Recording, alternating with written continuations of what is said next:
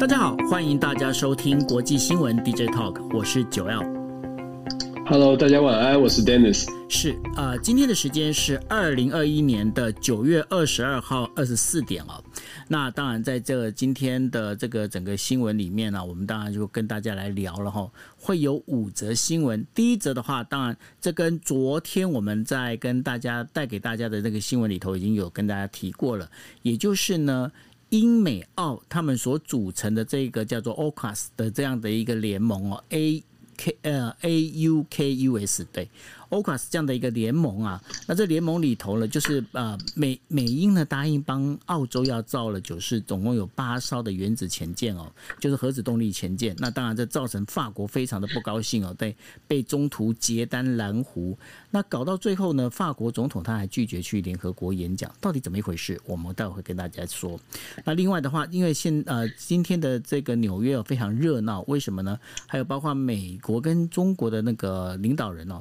他们都。都在联合国发表演讲，那当然他们是整个在演讲内容里头的话，是呃希望直接回避哦，就是美中之间的一个冲突哦。那到底是怎么一回事？这会跟大家来做一个很就是比较完整的一个解说。那另外的话，当然也要谈到阿富汗。那中国呢，在文汇报那边已经证实了，就中国会跟俄罗斯还有巴基斯坦的代表，然后前往阿富汗来商讨局势。为什么要做这件事情？这当中的话，其实还是跟恐怖分子之间是。有一些关系的吼，那另外的话，大家如果你们有在呃，就台湾的朋友呢，有在等于说股市的话，大概会知道啊，今天除了在抢五倍券之外，最大的一个问题就是台湾的股市下跌。那下跌的原因当然跟中国恒大而造成全球股灾是有一个比较大的关系。那中国恒大后续怎么样？我们待会回来跟大家呃说说清楚哦。那另外的话，最后一则新闻也就刚刚提到了有关疫苗的新闻哦。大家如果知道的话，现在全球的疫苗接种已经超过六百亿次，六百亿次喽。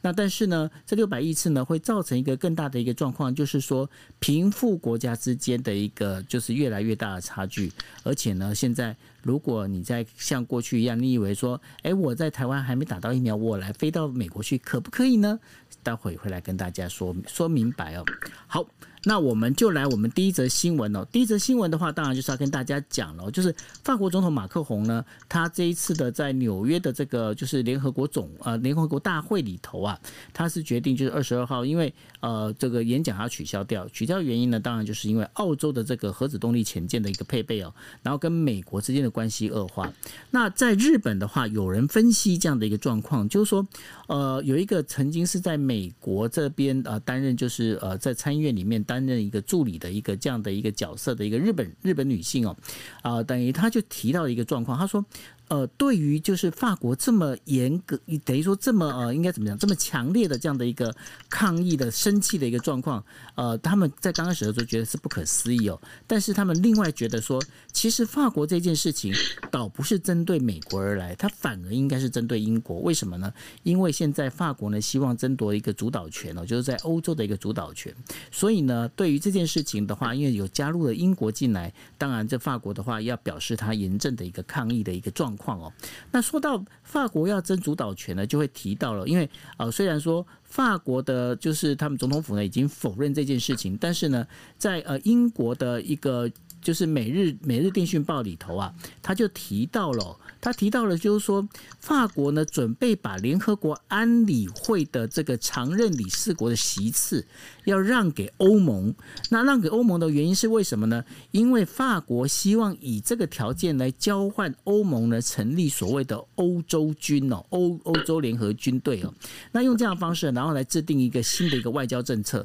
对于这样整个一个发展，也就是说，这样听起来好像。法国一直想要取代这个德国的梅克哦，来等于说主导整个欧洲的这样整个，包括呃政策啦，包括一个军事军事行动啊，这些等等等之类的这样的一个状况。对于法国这样的一个呃行为的话，我不晓得说，Dennis 你怎么来分析这样的一个事情呢？是，这确实，英国《每日电讯报》是有做出这样的报报道哦。这个报道当然兹事体大，因为要退出我这个五个常任理事国，这是非常严重的事情。那其实今天早上，呃，各家媒体就已经报道了法国的正式的声明，不可能做这件事情。所以这符符合大家的预期啦。因为其实，呃，就像我们说的，要退出常任理事国是放弃非常非常大的这个国际呃组织里面的这个权利，尤其是联合国组织里面的权利。因为常任理事国我们知道有否决权呢。那至于说法国是不是？是很希望欧盟扮演更重要的角色，确实是如此。尤其是法国跟德国最近这几年，在中国跟美国的交锋之下，其实早期是中国跟苏联的交锋，现在是中国跟美国的呃，早期是美苏之间的交锋，现在是美中之间的交锋。欧盟国家呢，过去可能在自己本身的实力上还没有办法能够呃站得更更稳，变成世界上的第三本柱或第四本柱。可是现在感觉不一样了，因为法国跟德国已经看出来了，就是美中苏美。美中俄这三个国家呢，其实都需要一个呃缓冲的力量。法国跟德国现在觉得欧盟可以扮演国际关系、国际角力里面更重要的呃更重要的角色，尤其是他们已经意识到美国过去那种超强的地位已经下降到落入凡间了，变成只是比凡人稍微强一点点，不像以前超强。所以法国这几年一直在希望跟德国可以进行更紧密的合作，或者甚至是希望法国跟德国可以携手。有一定的立场，让欧盟的力量更强。也就是因为这种倾向，让很多的人去怀疑说，或者是呃，直就是等于是提出这个问题，就是法国你要如何让欧盟的角色变得更强呢？也许把你的安理会的位置让让出来，让欧盟进去就有这个机会。可是这等于是要放过放弃法国自己本身的国家利益，所以这个这个部分法国已经正式提出这个否认了，就觉得呃这个报道不是报道不是完全的正确。那至于说德现在其实啊比较有趣的是，我们知道德国这个礼拜要选举了，所以其实。法国正在等待德国选举的出炉。如果大家记得的话，我们说德国选举现在很很紧张哦。最最新的这个民调看起来，梅克尔呃所带领的这个基督教民主同盟民调又追上来了，又又追到了这个误差范围之内。所以拉舍特到底能不能够接续梅克尔的棒子，继续带领德国？那继续继续这个延续梅克尔的路线，变成了大家在思考的重点。不过德国的大选基本上从现在大概就已经可以预测。呃，德国的选举在选后，这个联合政府呢，会是非常有趣的一个三党甚至更多党的组合。也就是说，未来的德国政治呢，它的组合大概就只有两种：一个是基基督教民主同盟所带领的，就是拉舍特所带领的，配合绿党，再加上这个新新民主党这样的三党组合，或者是社民党，就是舒兹。加上这个绿党跟新民主党的这个三党的组合，只有带头的那个主流主要政党不同，其他的两个小党都是一样的。但是带头的主要政党不同呢，代表的态度是不太一样的。如果是梅克尔，就是延续梅克尔路线的话，他可能会比较务实的面对中国。可是如果是社民党的苏兹上台带头的话，可能对中国会更加的严苛，因为这两个中小型的政党都是非常反中的。所以德国接下来的路线完全取决于谁到底是上位变成。那个主要的这个组组的组阁的政党，法国正在等德国的选举出炉，因为法国觉得，如果德国的选举结果出炉，而且很快的可以形成联呃联合内阁，法国就可以知道到底应该怎么样来跟和德国合作，把欧盟推到更重要的地位。所以现在呃，法国等于是等在那里，等待呃接下来要如何带领欧盟。那。这一次呢，呃，尤其是我们这个礼拜谈到的，因为美英澳的事件，AUKUS 的事件，让法国对于美国更加的这个质疑的心态是更加的强烈啊。我们就说欧，他们已经觉得欧盟必须要更重要了，现在美国又让他们觉得好像很不可靠，所以在这样的情况之下，马克龙的立场。可能就会跟以前我们刚开始觉得，哎，马克龙好像马克龙好像跟这个拜登可可能很麻吉，可能会跟着美国走。现在看起来跟美国的路线可能会稍稍的有点不同哦，可能要走自己的路，这是我们可以观察到的。那在更不用说在联合国当中，欧盟或者是法国希望带领欧盟。扮演更重要的角色，然后在呃，你可以看到像像法呃马克龙也没有在联合国发表演说，这个也是很特别的一个政治动作，是不是？是不是对美国的不满？是不是对作为一个抗议？我觉得这个都非常呃，可以说是政治的美角啦，非常有趣。是，那所以呢，呃，这个当中的话，哦、呃，我们就可以了解到，就是说，接下来马克宏到底会怎么做？法国跟德国之间他们会怎么样的走法？哦，这个我们会持续的跟大家做一个关注哦。那接下来要跟大家聊的就是说，呃，在美国跟呃中国哈两国的这个等于说领导人呢、美国的拜登还有中国的习近平，他们分别在呃就是联合国呃进行的一个演讲哦。那这演讲里头的话，哎。果然，就像我们国际新闻 DJ Talk 在讲的，美中之间最大的一个。共同要做的事情是什么？叫做气候变迁哦。所以呢，习近平在这演讲里面，他的这个就是用等于说算是视讯的这样的一个演讲里头啊，他就讲了，他讲说，他他接下来的在中国在海外的就做一个火力发电厂这样的一个事情，将不会再去呃设置哦。那这个当中这件事情是谁去谈出来的呢？其实就是大家如果记得的话，八九月的时候，不是美国的一个特使凯利到了那个中国去访问吗？当时是这个凯利跟韩正哦。啊，他们两个呢在讨论完之后，所以得到的一个结论了。那当然了，在美国的拜登总统呢，他也提到了，就是说他并不想要跟呃，就是中国来成，就是有发生这所谓的新冷战的这样的一个状况哦。所以呢，对于美国来讲，美国不希望有新冷战。然后对于中国，中国他释出橄榄枝，也就是说，在气候变迁上，他愿意跟美国一起合作。但是呢，这当中我们就提到了最呃，今天晚上最新的新闻是什么呢？就是台湾哦，台湾是已经呃确定要。申请加入 CPTPP 哦，当然我们都会觉得说，他这个加入的时间会不会有点太晚哦？那但是呢，在呃这一次今天的这个日本经济新闻里头啊，他提到了一个中国为什么会加入 CPTPP？他认为呢，中国在这 CPTPP 里面呢，他们有一套叫做三百天的一个计划哦。这三百天的计划是什么样呢？最刚开始的一个起手式就是呢，因为呃这个就是。拜登他当选之后呢，那中国他就包括习近平跟呃李克强呢，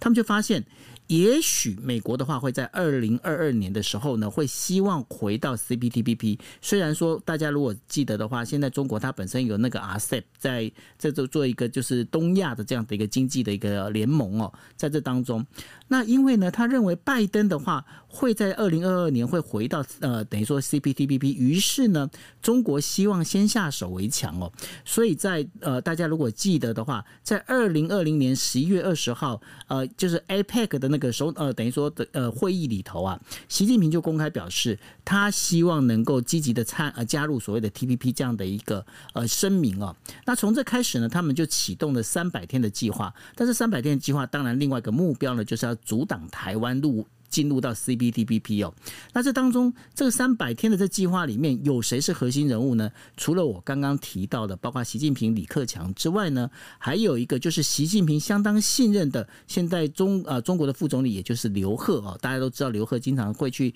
美国谈有关商务谈判。另外，那就是在中国的负责商务、国际贸易交涉的一个代表叫做于建华。总共这四个人呢是最呃最主要的一个核心人物，而他们最主要的最初的目标是是。针对谁？是针对纽西兰。为什么针对纽西兰呢？因为 CPTPP 呢，当时是呃由就是有四个国家哦，就是包括纽西兰、新加坡、还有斐济以及智利四个国家呢，才开始做发起哦。那这样的一个做法里头的话，那当然就是当时的话，那个纽西兰呢，它本身是那个呃，就是呃。算是议长国哦，那所以是因为议长国的关系，所以他们就讲说好，那我先在纽西兰下功夫，而且大家不要忘记一件事情哦，在当时的话，澳洲正在跟中国闹得不愉快哦，那当然纽西兰的话，中国当然就会递出橄榄枝，说哎，那没关系，你来跟我做好朋友好了吼。那用这样的一个方式，再加上新加坡对于中国的加入，当然呢，它本身是属于比较倾向希望中国可以加入这一个事情里头啊，所以王毅呢，也在九月的时候呢，也去了新。新加坡去把这事情呢，去把这东西稍微去缓，去等于说顺了一下。那顺完之后呢，当然大家也知道了。后来马来西亚也说，哎，中国加入 CPTPP 其实是他们是非常的欢迎哦。所以在这整个一个状况里面，大家可以知道，就是说，呃，在习近平跟李克强呢，在虽然说他们在讲。哎，我今天我不做美中对抗，但是对于他们来讲，中国周边，尤其是在亚洲这一块哦，包不管是军事或者是经济这一整块的这样的一个活动，他们还是势在必得，希望能够掌握。我不晓得说，Dennis，你在看到这样整个一个状况里头，你怎么去分析这样的一个事情呢？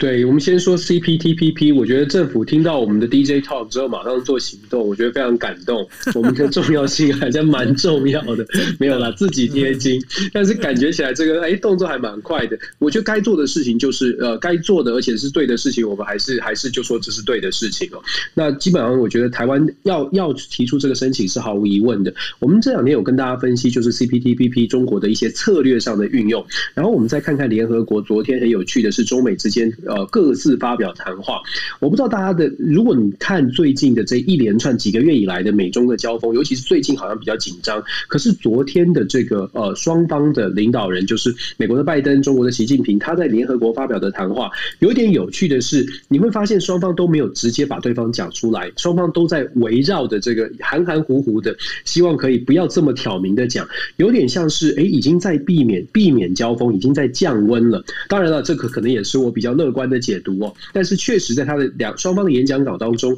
都有暗指对方。可是都没有指点点名对方，我觉得这个是一个呃，至少如果你不希望中美有更多的冲突的话，你可以看到的事情。那再讲呢，就是说像美国跟中国，其实双方都有讲到，双方不要进入进入竞争。美国总统拜登他的演说当中，甚至直接就说了，美国完全不打算，没有意图要寻求所谓的新冷战，没有意图要寻求世界上变成不同的 block，不同的这个不同的这个战队，不同的联盟哦。所以美国的立场是非常的清楚的。当然，在跟中国之间的竞争或者是冲突还会有的，可是可能是比较文文斗，而不会是武武斗，所以这个部分是大概大局是这样子设定。那在中国的方向呢，其实你也可以看到释出稍微的善意，尤其在可能不是对美国，可是对世界，尤其在对联合国的其他国家来说，他释出什么善意呢？他释出将来中国不会在海外再建所谓的燃煤发电，将将来中国会在可甚至是提到了在 COVID-19 的溯源的问题上面，中国也愿意去做一些合作。当然，他讲的很。含混含混了，可是你可以看到中国的发言里面传递出一些至少是善意，至少是对于非美国的国家，它是有传递出善意的。做想要做的事情，就是希望让全世界可以看得出来，诶，现在的中国不是像美国所形容的，不是像西方国家所形容的那个那个样子。当然，你可以说这是大外宣，你可以说这是中国的政策。可是，在联合国的场合，中美之间他们的演说内容其实很有趣的，就是。避免冲突，看起来避免冲突，而且呢，好像在某些特定的像气候变迁啦等等的问题上面，好像还有一点点空间，双方还可以再进行合作。如果再补充说明的话，你看美国的讲稿也很有趣，大家在拜登的讲稿里面讲到的四方会谈跨的的部分呢，我们都我们之前大家都觉得说跨的就是一个军事安全的一个合作的组织，四方会谈嘛，他分享的是情报。可是拜登他在形容跨的的时候呢，他把它形容成为在经贸在 COVID-19 在气候变迁上面的合作机构，所以有一些分分析就说：“哎，好特别哦，跨的明明就是剑指中国的一个单位，可是现在为什么拜登在演说当中 把它变成好像是温和的单位，好像变成一个合作组织？所以大家就会觉得，哎，这个风向好像正在转变当中。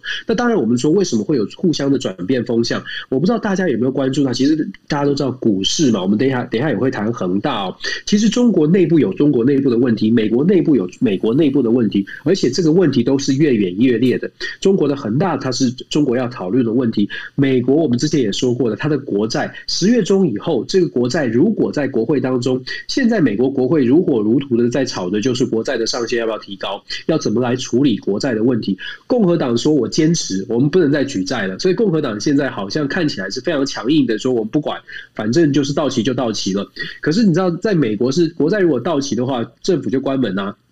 政府就休息就放假了，就不是说我们共体时间。我们之前有说过，所以现在在美国内部呢，有经济的问题哦，有国债的问题，有经济的问题，还有移民的问题。美国的移民最近也闹得沸沸扬扬的，包括国土安全部有好几有两个高阶的高官哦都辞职，因为对于移民的政策可能不太满意。为什么呢？因为美国接受了很多本来接受了很多海地难民，但是在最近这几个礼拜，把这些海地难民通通都送回海地了，因为在因为这个边境管制已经出了状况，没有办法再承受，所以就。在不不不张声色的不动声色的情况之下呢，就下了这个命令。拜登四五个月之前说海地很危险，我们要帮助海地，可是最近开始在遣返海地的人民哦，大概在三个礼拜之内要把一万四千名的海地的呃移民都难民都要把他把他遣返回海地。为什么？因为美国现在正在处理六万五千名的这个阿富汗难民。九，我们都讲了很久嘛，美国接受了这些这些人过来，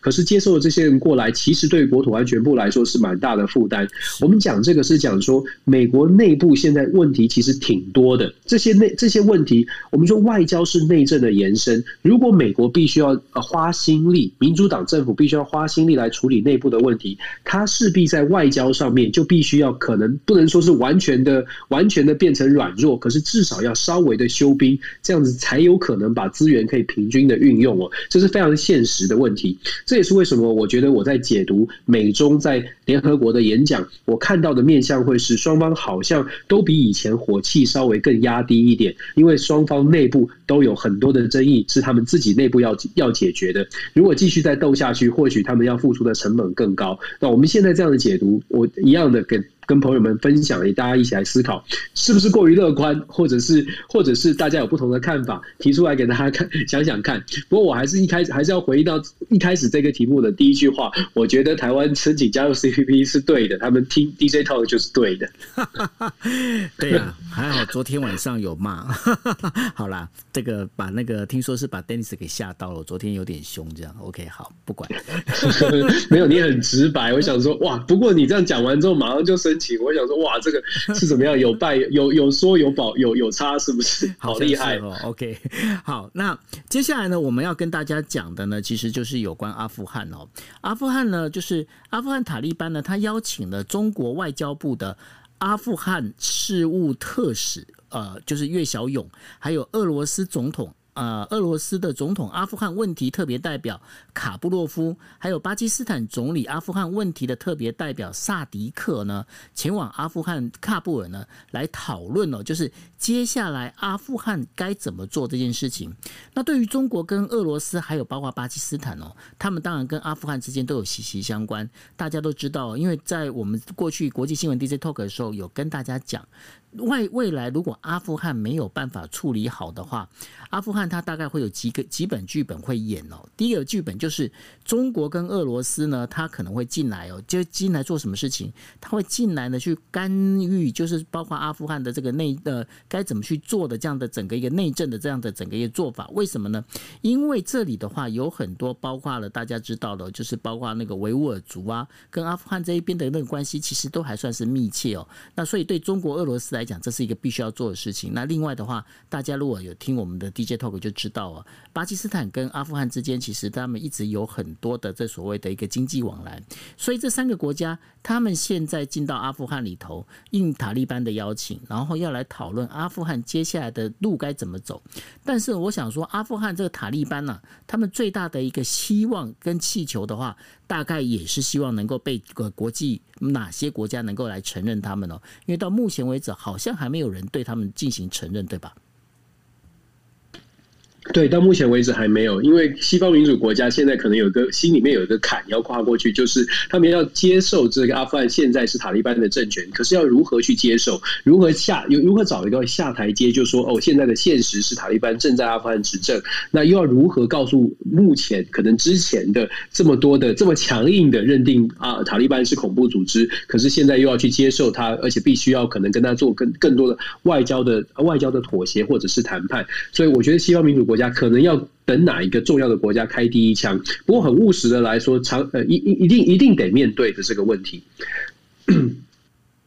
对，那所以呢，呃，现在接下来就变成是说，阿富汗它的整个一个情势会怎么一个走法？然后呢，再包括了，就是说这当中有几个，因为包括刚刚在谈的，就是有关移民问题这件事情上头的话，呃，应该是说土耳其呢，他们现在也开始出现一个状况，就是说有很多的这个阿富汗的难民哦，开始要进到土耳其进来，那土耳其呢也开始在进行边境管制，那这样子整个一个状况，我们从美国一直到包括就是整个中东这边。整个阿富汗的难民，这整个状况，包括接下来阿富汗的问题，Dennis，你觉得接下来会怎么样一个走法？我觉得就像我们刚刚的问题，就第一是阿富汗的这个塔利班政权能不能够被更多的政被更多的国家所接受？所谓的接受，不见得是官方的认证，而是要开始跟他们进行沟通。那现在还在阿富汗撤离之后的一段纷扰的期期间，尤其是很多的难民还在处理哦，所以什么时候开始这进行官方的对话，会是一个重要的转折。现在看起来呢，因为阿富汗的局势，至少塔利班好像在阿富汗稳定下来了，就是有这个政权。不管你喜欢或不喜欢，他好像稳住了阿富汗的内部，所以塔利班也在开始积极的跟世界做进行一些连结，因为经济必须还是要解决的，否则这个政权也没有办法延续哦。包括可能被冻结的资产，在海外的资产，都是塔利班要去了解的。那塔利班现在其实里面也遇到一个问题，是非常多的很多的报道有开始在讲这些故事哦，就是说塔利班他们在呃招募这些战士的时候，圣战士的时候呢，因为塔因为。呃，宗教信仰的关系，非常多的塔利班的圣战士，他们心里面为什么会那么不怕死？是因为在他们的教义里面呢，他如果是为了打击异教而牺牲生命，那是一种那是一种圣战的圣战士的行为，他是会上天堂，他是会得到很好的这个神的庇佑，类似是这样哦。所以对于这些人来说，现在没有战争了，现在没有战争了，这些塔利班的圣战士，他心里其实是有失落感的，所以在。塔利班内部，他遇到了一些呃，可能是感情感上面的冲突，是甚至是自己的情感上面的冲突。再者呢，就是经济上面的民生的民社会民生怎么来处理，这是塔利班内部的问题。所以塔利班有一个更非常强的动机，要跟世界上的主要的国家进行连接，尤其是跟他有经贸往来的国家。这也是为什么这个时候巴基斯坦、中国跟俄罗斯去跟塔利班进行拜会，是因为。他们这三个国家跟塔利班、跟阿富汗是有比较多、比较有可能有经贸的连结，也比较有可能真的对呃阿富汗的未来。呃，产生实际的影响。至于这三个国家有没有打算要让要让塔利班说，哎，你对这个社会好一点，你要传递比较正向的力量，有没有这样的说服，我们不得而知。但是这三个国家现在看起来呢，是对阿富汗的这个政权是有一些影响力的。有趣的是，包括像英国或者是欧洲国家，其实也试图着要跟塔利班政权进行沟通。不过好玩的地方就在于说，我们刚刚讲的，因为西方民主国家之前在塔利班的认证上面觉得他们是。恐怖分子，所以不太想要直接的联系，所以最最近就会发现有一些新闻讲到说，像欧盟国家，像是英国，就直接去找了中俄。中国跟俄罗斯主主要是中国啦，跟中国进行一些沟通，是不是可以啊传递一些像英国啦或者是欧盟国家想要传递给阿富汗的，等于是一个中间中间人的角色。可是越是这样子，你会发现，其实因为跟阿富汗的塔利班政权能够沟通的，就只有中国、俄罗斯、巴巴呃巴基斯坦，所以会不会连带的让真的真的让所谓的中国、俄罗斯、巴基斯坦、中国、俄罗斯这个势力变成在中东地方的影响力变得更加的更强大一点，这个也是我觉得后续值得非常值得观察的。不过我觉得整个塔利班大概在阿富汗，呃，大概就像我说的，我觉得政权在阿富汗大概已经稳下来了。那世界怎么来看待阿富汗？我觉得这蛮关键的，因为你知道。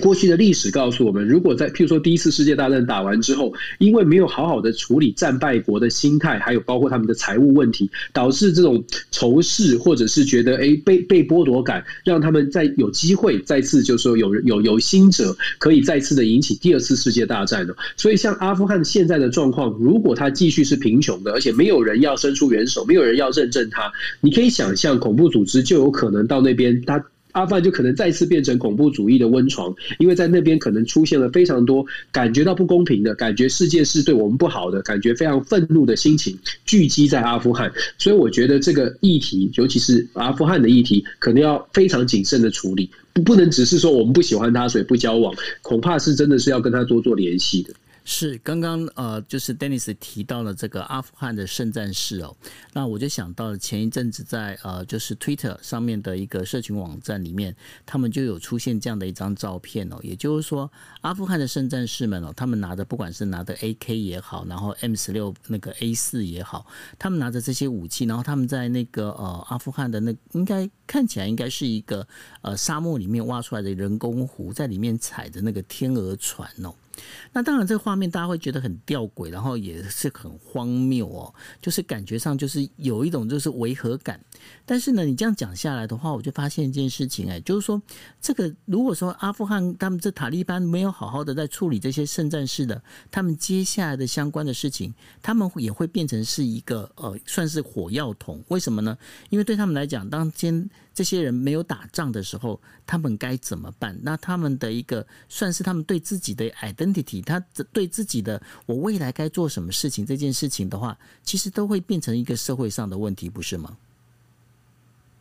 确实是这样，而且他们有很多人是很年轻。我们看到在，在我我最近看到蛮多的故事哦，就是很多这种圣战士，他是很年轻的时候，他没有受到太多的教育，他很年轻的时候就已经被被招被招募进去了。然后招募进去之后，他一心心心念念的是，真的是要慷慨慷慨就义哦，真的是要死的。就是他可能甚至是被训练，就是要成为自杀炸弹客。结果现在没得自杀了。嗯，就是我知道这个听起来好像很奇怪，可是对他来说，他失去了生命的，他失去了。他一直信仰的那个那个目标跟方向，他本他的他的他的最终的目标就是希望能够跟跟炸弹一起炸死这个异教徒，可是现在没有了，现在现在塔利班已经取得政权了，所以他在他在心情的转换上面反而是失落的。反而是好像赢了战争，可是对他个人来说，他觉得我达达到不了，就是就是我们用用比较大家理解的，就是我我上不了天堂了，怎么办？我的我从小被教育是，你做这件事你会上天堂，而且只要做这件事，也不用读书，你就是做这件事。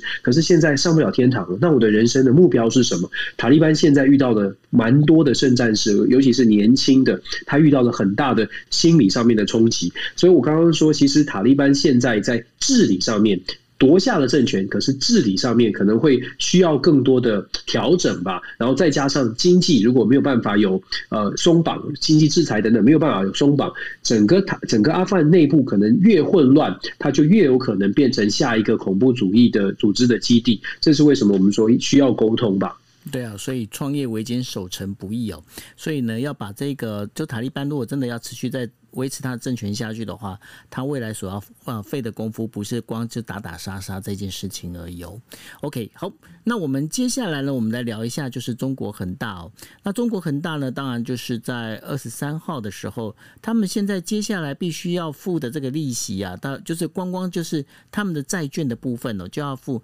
超过七百亿日元的这样的一个利息出现哦。那当然在英国呢，已经有就是有在做一个评，等于说。他应该是说美国啦，美国 S M P 呢，他们就整个做了一个评估哦，他们认为呢，对于中国政府来讲，就像我们昨天在讲的，中国政府呢，它不会大等于说直接的支援这整个就是恒大哦，中国恒大这样的一个呃，等于说这样的一个企业哦，但是对他们来讲。对中国来讲，要维持整个经济系统能够稳定，而不要造成整个经济系统的崩坏，这是整个习近平政权里面他必须要去做的这样的一个事情。那接下来，Dennis，你认为就是中国恒大这件事情会怎么演变？然后呢，当然在日本的话，他们现在是评估不会像雷曼兄弟那么的一个严重，但是呢。这个状况里头，这对于整个就是习近平政府来讲，他们接下来的整个经济策略会有很大的影响。我我的认我的认呃看法也是，我觉得不会像雷曼兄弟这么严重。就像呃我们呃。就是理解的，像恒大集团跟之前雷曼兄弟，它的本质上是不一样。雷曼兄弟卖的是坏坏的信信贷嘛，就是把信贷重新包装，然后次级房贷重新包装，明明是不应该。如果了解美国当时这个呃零七年、零八年雷曼兄弟他卖的东西，你就会你就会发现，其实本来他卖的东西就不是好东西。因为在美国，我们知道，在美国其实很少人，很多人是出租房子，他不买房子。不买房子的原因是因为他可能觉得房屋税啊种种，然后美国人没有太多的这个存款，所以不会有头期款。可是当时因为经济一片欣欣向荣，所以很多的金融机构就想尽办法的去推销。哎，房子现在很便宜啊，头期款你可能只要一千块钱美金。现在包括现在，其实我现在在在美国，因为房市一直热，而且利息很低，很多地方在德，至少我在我所在的德州，你相信吗？是不用头期款的，不用头期款，你就可以直接入住，真的不用头期款。然后就是呃二三十年的房贷，你就可以入住了。其实这也是很危险的，就像二。零零七零八年的时候，当时就让很多人可能自己本身的收入也不是太好，就去买房子，而且银行金融单位为了业绩哦，当时也觉得反正未来这个经经济一片好，一片看好，所以一定会有钱，一定会有钱可以还的，所以很多的银行在借贷的时候就已经是非常松散的。你的收入可能只有一千美金，可是你可以贷超过你收入很多倍的很多倍的钱哦。这个其实也影响后续影响到了，包括美国现在现在你在美国租租呃租一个房子，就是租一个公寓，你要交出证明是说你的收入，你的月收入有这个月月租的三倍、四倍、五倍以上。以前没有这个要求，现在是要求越来越多。其实这就是在呃这个二零零七零八年之后的一个改变。那我们回到这个问题，就是。信贷危机，当时的雷曼兄弟的信贷危机，危机是因为本身的产品就是有问题的一个虚的产品。可是恒大呢？恒大是这个集团，它应该因为操纵杠杆嘛，就是高风险高报酬。可是它是盖房子，它还是有一个有个东西存在。那所以产品不一样。再来呢，美国跟中国政治体制也不一样。美国没有办法说今天我下一个政策，然后所有人都要听命。可是中国不是啊，中国如果恒大真的他要救恒大，他是可以斩钉截铁，他是可以马上下一个政策。可能你觉得不合理，可是中国可以有一个政策下去下去之后，所有人都得听命行事。可是当时美国没有办法啊，美国不管是做什么政策，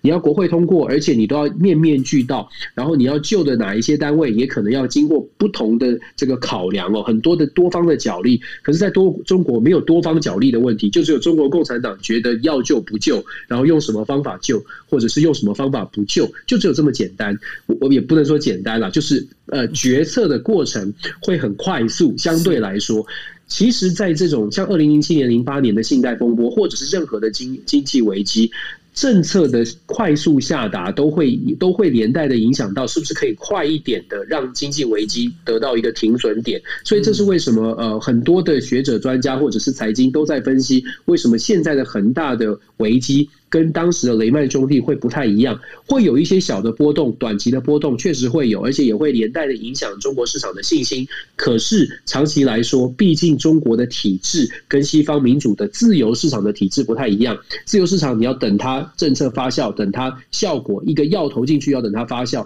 在中国。这个政策下去之后，就像下下特效药、猛药一样，它的呃这个出现出现效应的呃反应的速度是快一点的，所以这这个这就是为什么大家会觉得啊，短期会有冲冲突，可是长期大概不会像很呃雷曼兄弟那个时候那么的夸张。对啊，而且大家不要忘记一件事情哦，对于中国来讲，接下来把门面撑住非常重要。为什么呢？因为北京的冬季奥运就准备要开始哦。如果在这整个状况里面，它让整个恒大崩盘，就是让整个呃，应该是说中国的整个经济体制崩盘的话，对于这个喜欢面子的中国人来讲的话，这可不是一件可以随便开玩笑的事情哦。所以说。看起来的话，好像恒大这件事情的确有，就是像刚刚 Dennis 所说的一样，到底要不要救，那怎么救的这样的一个问题而已。那重点是要救的方向到底是在哪里？是不是该对这单一的企业，而是或者是应该对整个一个体制里面有一些部分重新做一个修改？那我想说，这个也变成是习近平政权里头啊，他必须要去思考的一个很重要的一个问题。那我们接下来呢，我们就要跟大家讲第五则新闻哦。第五则新闻其实什么呢？就是呢，根据整个 WHO 的统计哦，就是说现在呢，整个全球的接种这个算是接种那个呃，就是疫苗的次数啊，已经超过了六十亿次哦。六十亿次是什么样的一个概念哦？就是说它当中的话，其实有很多已经开始。不仅是呃接受过两次哦，已经还有接受三次，第三次等于说打了加强针这样的一个状况。但是问题出来了，什么样问题呢？也就是说，这个现在打了这个那个疫苗的国家开始出现了一种贫富差距的状况。越有钱的这个国家呢，他可能他们的国民呢本身打的疫苗呢可以打得更快，然后打得更多。但是相对的呢，比较贫穷的这些国家的一个等于说呃居民呢，他们反而是没有办法哦。那我还是记得了好久，应该是在呃就是今年年初的时候吧，在那个 Newsweek，它有一则漫画，我上次也有跟大家提过，就是说呃这个高速公路上面呢，这一台一台的这个就是载着疫苗的车子，然后呢，它往就是包括了像欧美国家这些地方送。但是呢，在这个整个这个高架桥底下，许多的这个包括就是呃开发中国家的这些居民啊，他们就在跟这个病毒啊，就好像处在那个臭水沟里面哦，就在里面这样的一个生活。那在这个状况里头呢，接下来大家也知道，就是说美国在也宣布的，就是十一月的时候啊，要进到美国的话，你必须要能够有完成完整的一个接种证明哦，否则你没办法进去。那对于这样子一个政策的话，我想请 Dennis 来帮我们做一个解说，好不好？对，嗨，你好。抱歉，他抱歉抱歉，他来他来擦鼻涕。对呀、啊，好天使天使的声音。对，他真的是我的天使。爸爸对女儿没办法。对，对爸爸，我我我我非常。哎，真的，我哎，这个插题了。但是我真的，我必须说，这个爸爸对女儿真的是完全没辙。就是我我我对我女儿真的完全没辙。好，